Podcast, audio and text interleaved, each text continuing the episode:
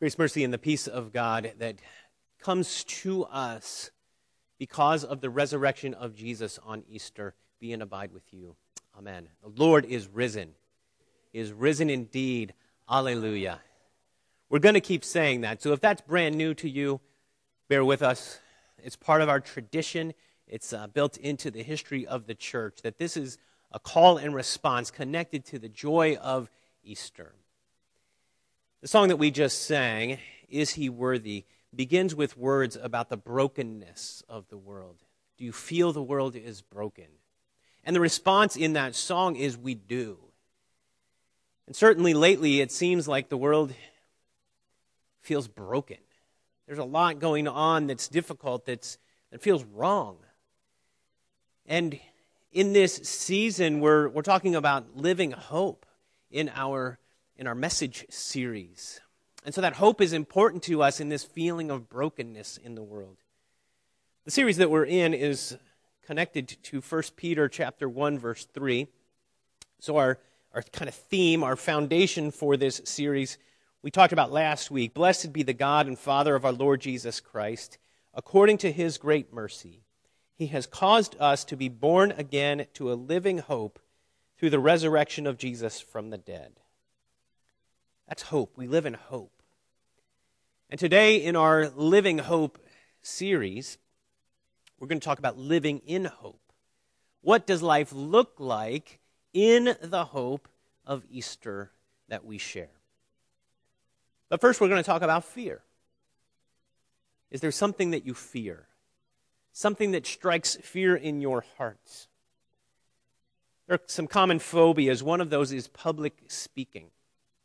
And so, as I often stand on Sunday mornings before people, there's a, a, relatability to that fear. And it's actually harder for me in a lot of ways. I feel more, I guess, nervous about talking to a camera and just my family than I do when we have several people here, lots of people here in the building. How about the fear of spiders? Anyone arachnophobia? I got some yes happening from family members right now. How about fear of what other people can do? The fear of punishment is a pretty common fear. I read about one just uh, over this weekend that's new to me, uh, though it makes sense. It's called nomophobia, and it's the fear of being without your mobile phone. Maybe you're worried that it's, or nervous that it's been misplaced, or it's been stolen, or you're out of range of a signal, or that your battery won't last long enough. And they say that people who are more addicted to the use of the mobile phone are more likely to have that. A number of years ago, 60 Minutes and Vanity Fair, they do a poll together, a survey of people, and they found that a, a striking number of people were afraid of receiving a letter about jury duty which I found surprising. I mean, I've only gotten that letter a few times. I think two or three is all. Um, and I have yet to report. I mean, well, you're required to report. So I don't know what that does, but it's wood. I think there's a, a, common fear, particularly this time of year, that did we file correctly and on time, and did everything arrive with our with our mailing that had to go, or our electronic filing that had to go to the IRS? Did that happen the way that we need it to? With a series about hope, why are we talking about fear this morning? Why are we starting there? Well, it's because our reading actually begins, uh, or early in it, are these words conduct yourself with fear. We do have common fears. Common fears in our lives. There, there's the fear of of injury, the fear of illness, the fear of death. And commonly in this time frame that we're living in, the fear of this pervasive, contagious virus that's affecting so much of our lives. There's the fear of contracting it, right? We don't want to get it. And so that's the whole purpose of social distancing and making sure that we don't touch surfaces and touch our faces and you see a lot of people wearing masks around, and now Milpitas, if you're going to go into, um, into a business, that's considered an essential business, you have to have a mask on. So if you're going to go into a store, a restaurant, any place where you're going to interact with people, it's now a, a city, um, I guess, an ordinance or whatever, but you have to have a mask. And it's connected to the fear. That's also connected to the wisdom of not getting ill. I mean, that's part of it as well. So there's this fear that we might contract the virus and the fear of what could happen if we do. And again, that's a wise fear. We don't want to contract it. We don't want to take chances. That wouldn't, that wouldn't be smart. And so while there's fear connected to it, it's not necessarily bad to be afraid. Afraid of what can hurt us, afraid of what can cause us pain, afraid of things that can cause our suffering. It's not irrational to be afraid of this illness. It might be irrational to be afraid of an alien invasion, and there are people who are afraid of that. There's also fears of war, of nuclear disaster, of shortage of supply. And it seems like for the last six weeks we've had shortage of one thing or another. And one thing in particular that's harder to get. As we conduct ourselves with fear, though, it's not phobias, it's not fear of things of this world, it's not fear of little creepy crawly things, it's not fear of things that can hurt us. We fear and love God. Verse 17, and these, uh, this is part of the section that was read in 1 Peter today. Uh, thank you, Lori, for reading. Verse 17 says this If you call on him as Father who judges impartially according to each one's deeds, conduct yourselves with fear throughout the time of your exile. Within just a couple of words, Peter identifies God both as judge and as father. Those are, in some ways, there's a tension there. There. There's a difference between those two identifiers for God. God as judge, well, that would strike fear for us.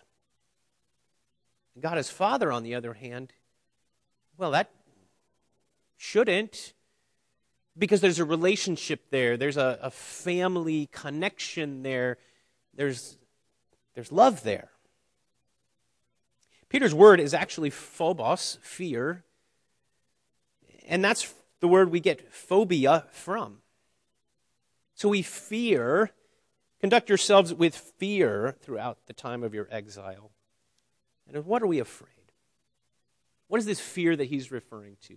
Luther picks up this uh, whole idea in the explanation of the commandments in the small catechism when he says, we fear and love God. Picking up this idea of fear and of fearing even God.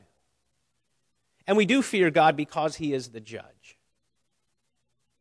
This is, in, in a lot of ways, the same kind of healthy fear that we have toward, toward the coronavirus. There's a fear of it, there's the fear of the judgment of God that, that makes us respect and honor God. And in many ways, God has been domesticated in our kind of cultural Christianity, if you will. God is loving and kind and grace filled, and those things are absolutely true. But a lot of times we focus more on the love and the grace of God than we do on God who is judge. God, who is the judge, commands our respect and awe when I was in college, I um, was in a lived in a fairly small town in Indiana where the school was, um, small city, I should say. And uh, I was crossing from one from my school was way on the east, and I was going over kind of beyond the city to the west side. And I got close to where I was going, um, but at that time, my the car I was driving, the, only one headlight worked um, regularly. If I put the bright lights on, then then both would work but only one worked in the, in the low beam. Um, and so what happened was that evening, that night, while I was driving, the other one went out.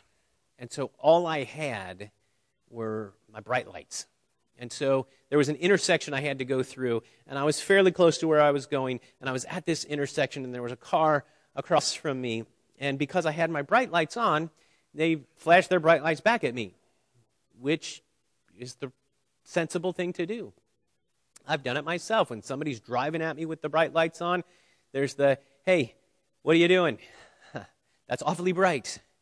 And if they don't pay attention to that, then the kind of, hey, leave them on a little longer.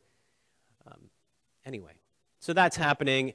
I'm getting flashed the bright lights from the guy across the way. There's a police car kind of behind me and over just on the side of the street. And I get flashed a couple more times, and then the light turns green, and I start to go, and just then I see the, the lights come on. And I get pulled over, and my explanation is simple. I just don't have bright light, lights that aren't uh, the high beams. And so the police officer, while he understands, still issues me a citation. So I get the ticket, and what I had to do was fix it. I had to fix it either way. So I went and got headlights and I put them in and got it done. And so then my car was fixed. It actually didn't take that much effort or cost that much money, so I regretted not having had it done already. But I got it done, and I thought, well, now that it's done, I could go to the court and ask for mercy. So that day came, and I put on some nicer clothes than a college student often wears. And I went into the courts, and you know there was a whole bunch of people, and they just call you one by one for, I guess, for all the traffic violations and whatever are on the docket that day, and um, and so we're going through, and they finally uh, call my name, and I go up, and at that moment, I was I was nervous, I was I was afraid. And the perspective that the worst thing this judge could say was no, and then I would just still have this ticket, which probably wasn't that much, that, that left. Like that was gone. I was just terrified. This guy's a judge, and whatever he says goes, and he's going to, he's judging me right now. And I was afraid. I mean, like, I remember I was really nervous about this. You know, will I say the right thing? Will I, you know, will he Will he have leniency? Will he show mercy to me, a poor college student? That's the kind of fear that we can approach God with. It, it makes sense to approach the God who judges with, with fear. And yet, as we fear God because he judges, we also love God as Father. We call on him in that way. And through him, we were ransomed. This is what the text in 1 Peter goes on to say that we were ransomed. A ransom is a payment, a, a payment often for a person who is a, a captive, a hostage, or a prisoner of some kind, or for a slave. Among Peter's audience, and it's believed that this letter was directed toward the Christians of Asia Minor. And among those churches, those very early churches, were some former slaves. We know this from uh, some of the identifiers in the New Testament, how that is talked about for slaves. And, and um, Onesimus is one who's actually named by, by name. So among this, this group, there are former slaves. They would have known well what a ransom was. We can even relate to that word because we're aware of it, because it's familiar to us. We needed to be freed. As prisoners, captives, even slaves to sin and to an empty way of life. Peter identifies that as the futile ways inherited from forefathers. And toward that, Jesus paid for us. That ransom. This is what it says in verse 18. Knowing that you were ransomed from the futile ways inherited from your forefathers, not with perishable things such as silver or gold, but with the precious blood of Christ, like that of a lamb without blemish or spot. Jesus died for us. That's why the cross is such a prominent, um, what's the word I'm looking for? Symbol a, prominent, we, we keep it on display. This morning, you know, the cross is always here on the wall. The cross is here, even in the middle of this pyramid on the altar that says rejoice and has the colors and the flowers on it. The cross is in the center of that.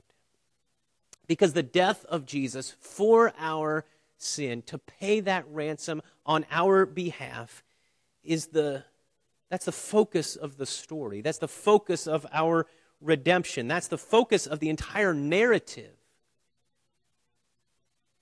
In the road, on the road to Emmaus, and that was in our gospel reading today, these couple of disciples are walking along, and, they, and Jesus comes and he's walking along with them, and they don't recognize him.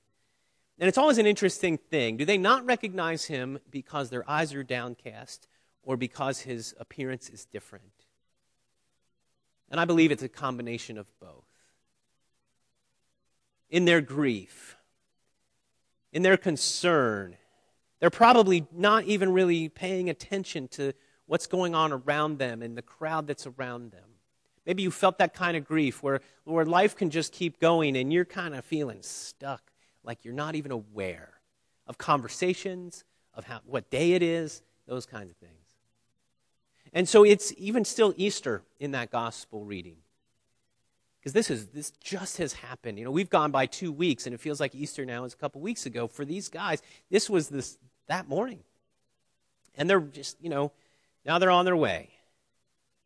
And Jesus comes along and he's speaking with them, and they still don't know or recognize him, but he starts to explain and he starts to teach and he talks to them about how the Old Testament, Moses and the prophets, there are, there are prophecies in there. There are things about Jesus, even in the middle of the Old Testament. Things that he would do. The sacrifice that was made to ransom and redeem Egypt or Israel from Egypt, the first Passover, which was in the calendar, the same time of year, the same things were happening. This remembrance of the Passover was going on when Passion Week happened. And so Jesus connected all these things together for them, and then when he broke the bread and celebrated with them, then they recognized him. Then their eyes were opened. He was the perfect sacrifice for us if the Passover lambs sacrificed for Israel, they, those were the model. Jesus was the fulfillment. We call that type and antitype. The ransom was paid, and so we are free, and because of that, faith and hope are in God. Verse 21. You, through him, are believers in God, who raised him from the dead and gave him glory, so that your faith and hope are in God. We're believers in God who raised him from the dead. The resurrection of Jesus is the source of our faith and our hope. And it is assurance for us. See, Easter isn't some happy ending to the cross story. It's not some, you know, Disney movie wrap up and make everything work out fine, you know, and the hero rides off into the sunset kind of way to complete the, the passion narrative and the death of Jesus. That's not what it is. I mean, it is a happy ending, of course, but it's so much more than that. The resurrection of Jesus is so much more. It is assurance for us, it is the redemptive power of God on full display. And it is the promise for all who believe. We're united with Jesus in a resurrection like his we have everlasting life to look forward to, and that is our hope. Our hope is for what is to come, and yet we still have that in the present as well. We have hope today. We have hope now. We can live in hope. There's all these things that we're going to fear. We're, it feels like the world is broken. We still have baggage that we carry. We still have hardships in our lives. We still have this virus that's controlling a lot of what we can do. and where we can go and various things. We still have worry and concern about what's going on or maybe what might happen. But we live in hope. We live in hope and we love one another. This is what it looks like to live in hope. That means love one another. Listen to what Peter says in verse 22 Having purified your souls by your obedience to the truth for a sincere brotherly love, love one another earnestly from a pure heart. This is the mark of the church. The mark of the life of faith is love. It's love for God and it's love for one another. It's love for our brothers and sisters in Christ. It's love for his church, not even specific congregations, but we love the church of God in Jesus because that's our calling. And we love others around us. That comes from faith. The love that we have in this way, this love that comes from hope, isn't internally born. It comes from faith. Even in verse 23, it says, Since you have been born again. We've been born again into this living hope. That was in verse 3, remember. Born again into this living hope, and in that we love one another. Faith in Jesus is the source of our love, in other words. Among the elders this week circulated an article in uh, The Atlantic that was critical of Christians during this current time. And it was written by a Christian. So before we think, oh, yeah, here's a magazine bashing Christians, it was written by a Christian. I think the son of a pastor who has served in the church.